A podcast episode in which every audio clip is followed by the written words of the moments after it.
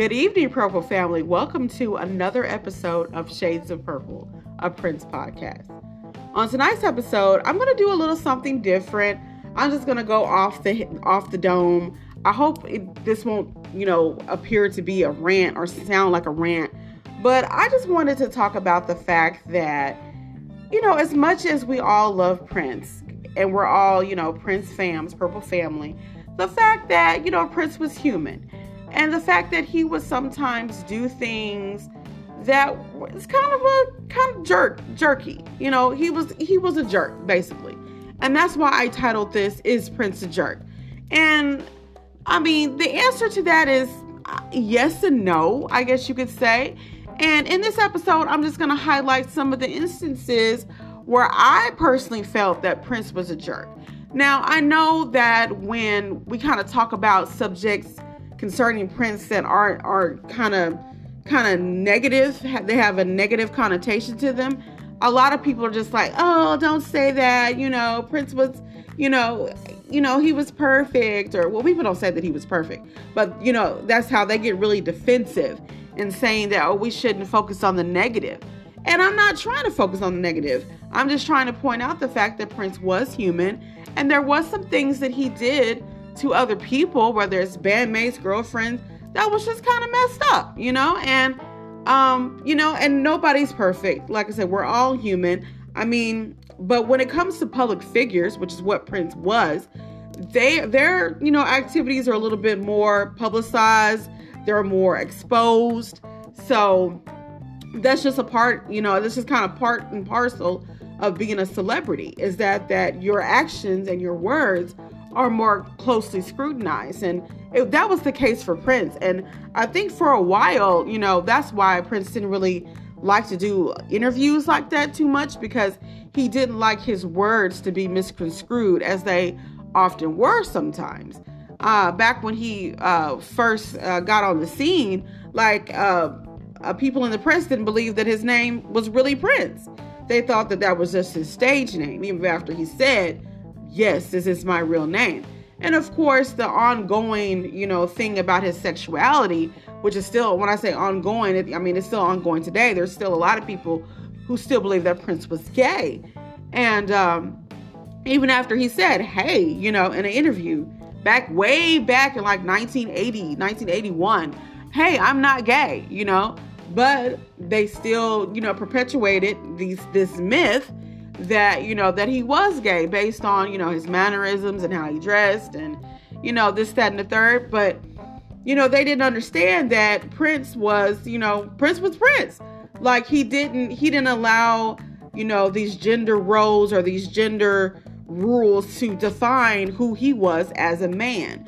And he was a man. He wasn't you know there's some people that want to try to say that you know he was trans or he was this, he was no, he was not trans. Even though, like I said, I feel like that's just like the trend now that everybody, you know, not everybody, not that everybody wants to be trans, but that, you know, trans people in particular are getting, you know, much more publicity. And not to say that that's a bad thing necessarily, but they just want to, you know, attach themselves to to whoever, you know, they think that people really like because a lot of trans people, and I, I'm not going to get off on my subject, I promise, but some, I'm not going to say a lot. So let me not say a lot. I'll say some trans people really, really, really need that validation. And so they seek out, you know, celebrities in particular to try to validate, you know, how they feel about themselves. And I know that some trans people have kind of looked to Prince and said, okay, well, he may have been trans. He may have been wanting, but no, he was not trans. He never desired, to my knowledge, to be a woman. Of course, never went as far as having any type of surgery to be a woman. A lot of people misconstrued the fact that, you know, he sang in falsetto as him wanting to be a woman, but that's just him singing in falsetto. Men do that all the time. I I think that Prince, and I said this in my episode where I talked about his sexuality, was that he was very in tune to his feminine side. And with him being a Gemini, you know, he had, you know, those dual natures, those multiple uh, personalities almost. You know, that's where we see Camille and these other kind of, you know, more feminine um, personas.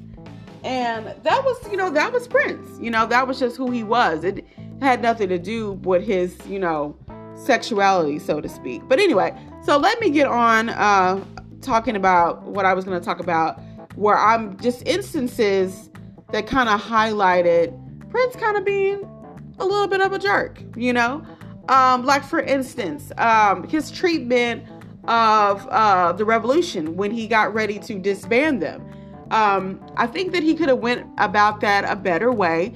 I know that uh, Brown Mark, for example, in his book talked about, you know, it kind of started going downhill with the revolution toward the middle ending of the, the Purple Rain tour.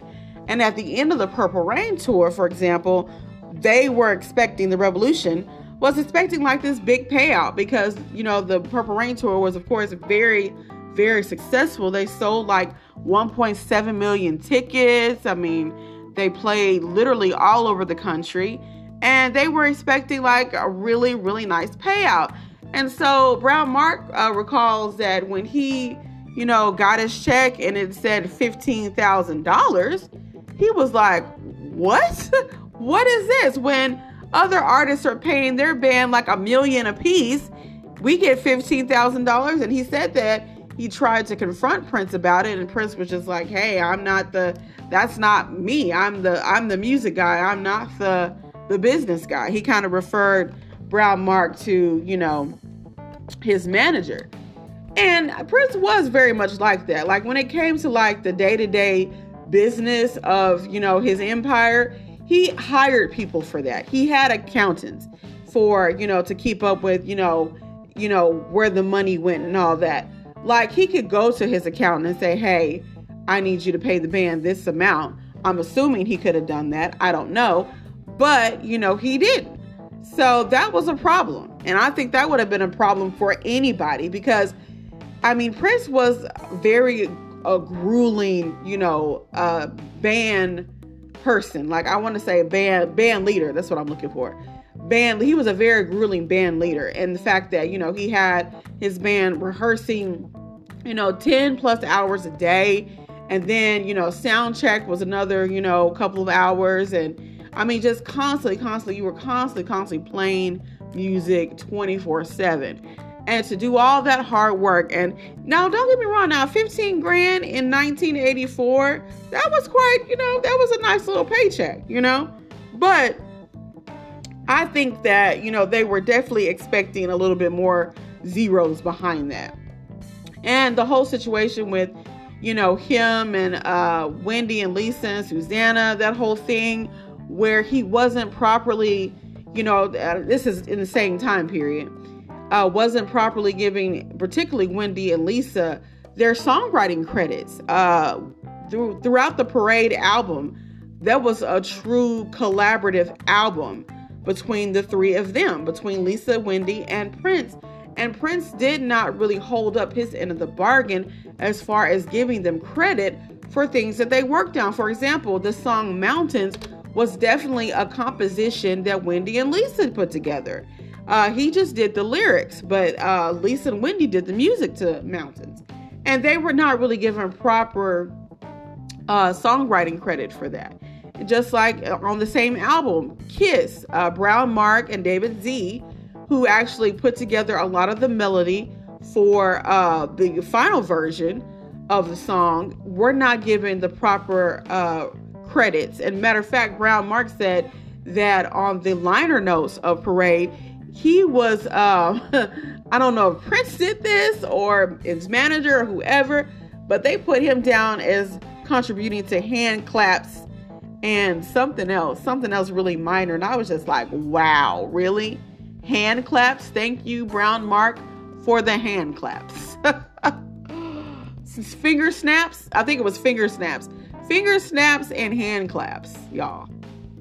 I mean, that's just dirty. I mean, and I get that Prince kind of, you know, elevated the song to make it what it was, and he had initially gave them like this little country tune, you know, because at first he gave them a little, because what it was, if y'all don't know the story, and I did say this in another uh, episode when I talked about um, Parade, the album in this time period. But anyway, to make a long story short, So Mazarati, which was Brown Mark's group, and Prince were at Sunset Sound at the same time, and this was in March of uh, 1985, I believe.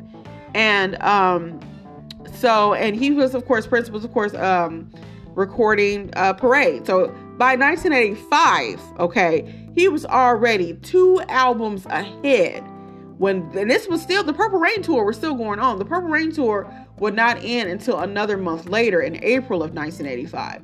So this is how far ahead Prince is. He's already two albums past Purple Rain.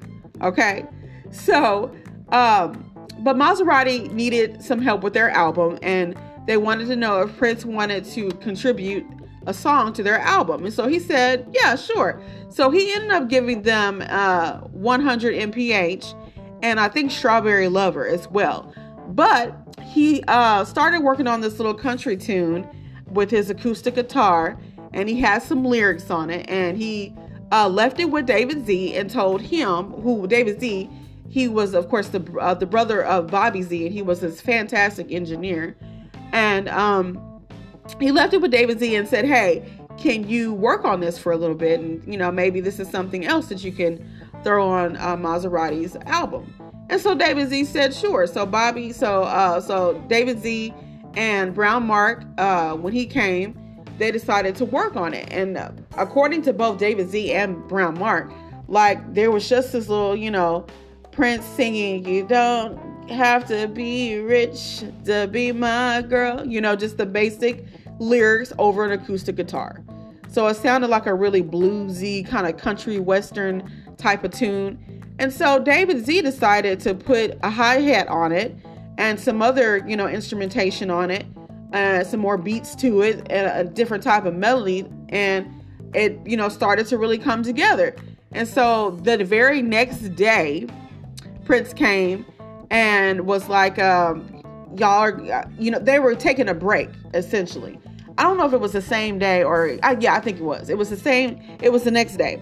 So the next day, Prince came in and, um, I guess after he heard it, he was just like, oh, I'm taking this back. But he didn't, I don't know if he quite said that he was going to just take it back or, or if he just took it back because he asked them at some point, David Z and Brown Mark and Mazarati, they were going to go take a break. And so I to go, I think uh, get some food.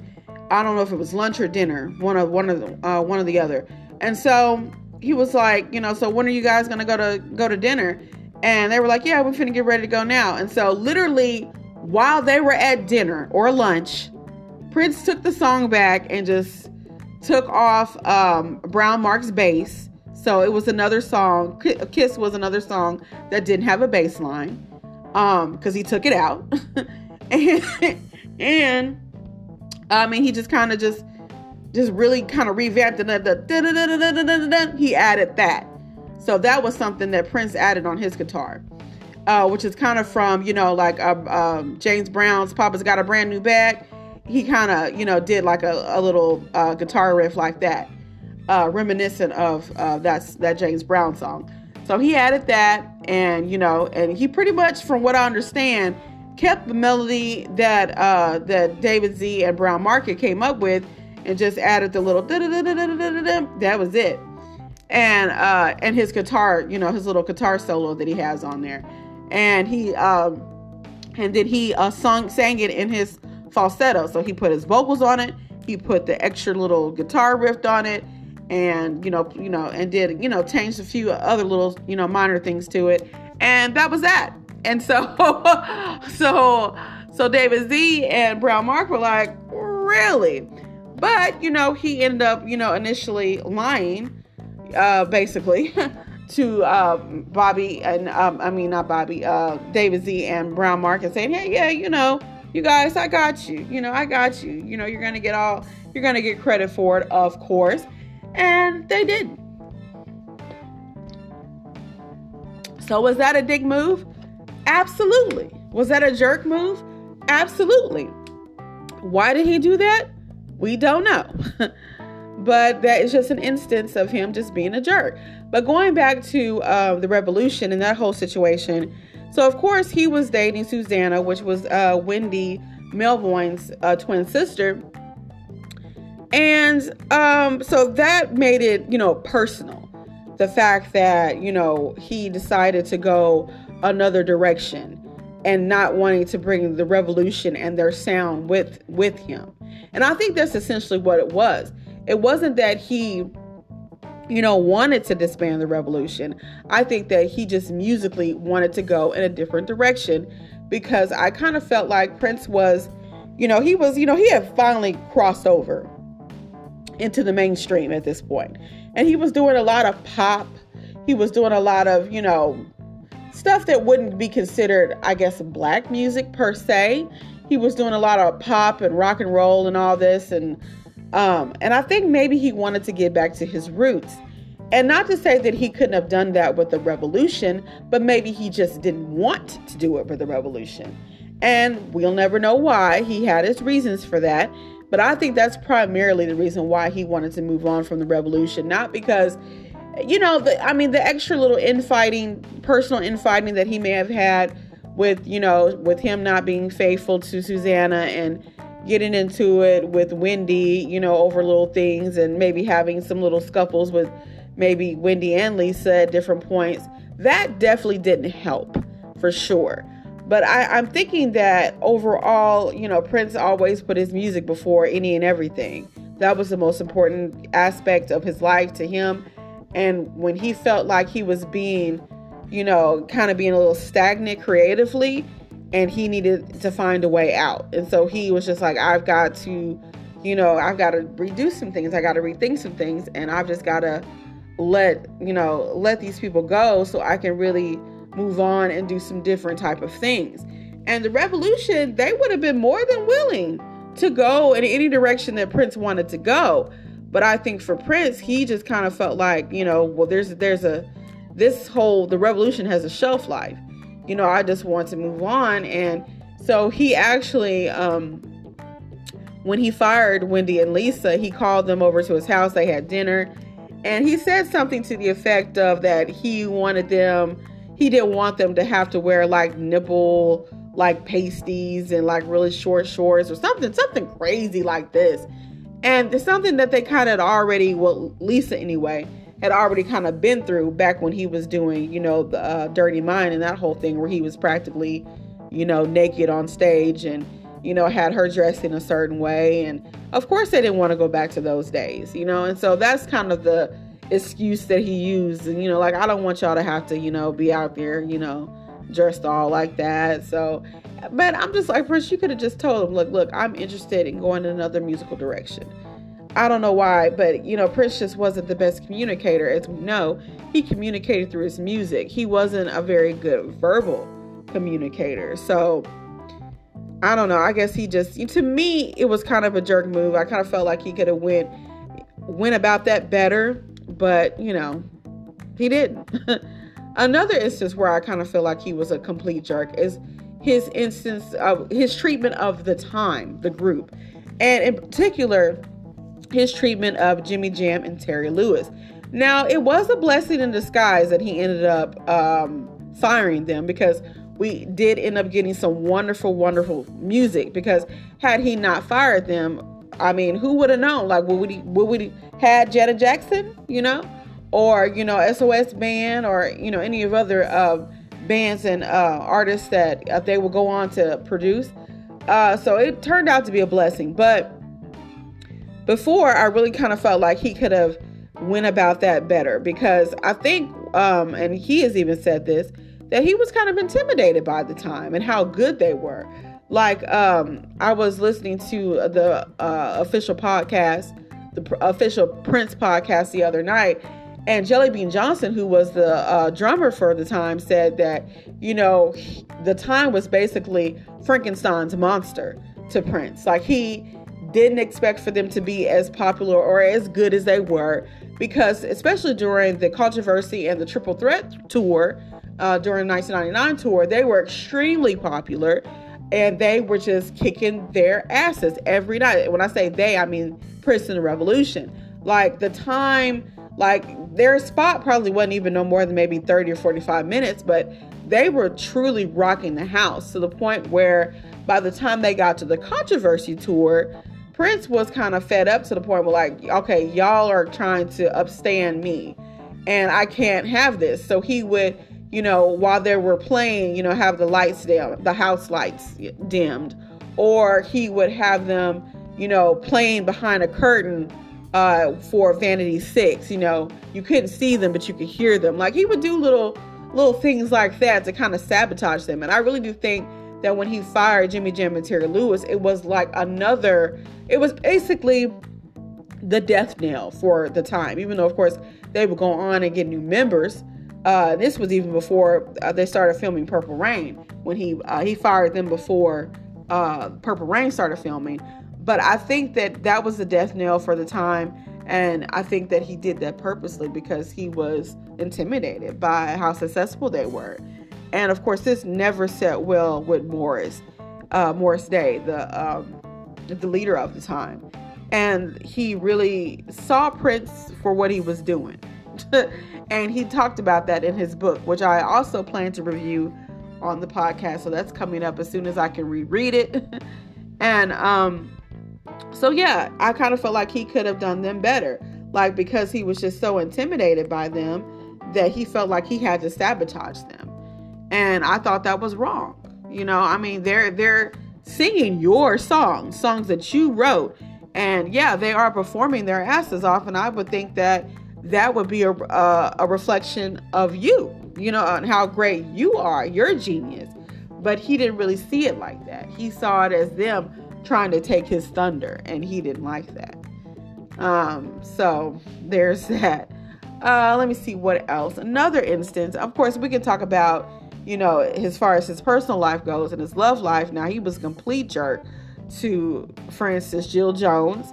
Uh, he kept, he pretty much stringed her along for 10 years and, you know, didn't promote her album when they finally got around to doing it, which I still haven't gotten around to listening to it, but I hear that Mia Bocca is such a great album and I like her voice. I've, um, so I can only imagine that those songs on there are, are really, really nice.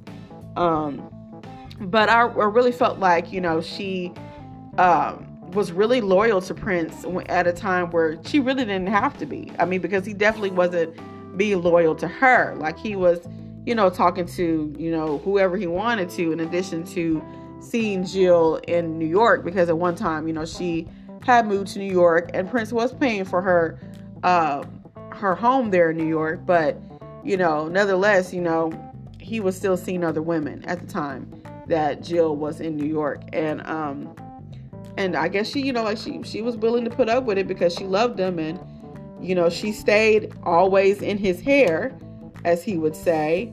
And I guess that's I mean I don't know we don't know we we don't really know everything and I really wish that Jill would write a book about it but I know that she's kind of a private person and I mean she's done enough interviews where she's kind of talked about the situation but I really still feel like she should write write a book about it and just kind of go into you know whatever detail that she would like to about the situation. But I just think that he could have done her better, and um, not just her, but uh, you know probably a good majority of the women that he was with. Kim Berry in her book Diamonds and Curls talked about how you know not only did he seem to be kind of disrespectful toward women, but that you know the people that worked for him. And that she even that he even tried her a couple of times with trying to you know fire her almost fire her for somebody else because um, kim berry said in her book that his second wife manuela did not care for her uh, did not care for kim and wanted prince to hire her hairdresser which was this guy out of new york. And um, so kim got kind of she found out about this and uh, she found out that you know that Prince was going to try to fire her because he had told her that he wanted her to have this new guy show you know show this new guy how to give a perm and uh and she said she refused kim was like no i'm not going to show the guy that you're going to try to replace me with how to do a perm are you crazy like no and so so, but he would do stuff like that. He would try to get the person that he was going to uh, be getting rid of try to show the new person that was coming in how to do their job. And, you know, people do that. You know, like employers will try to do that.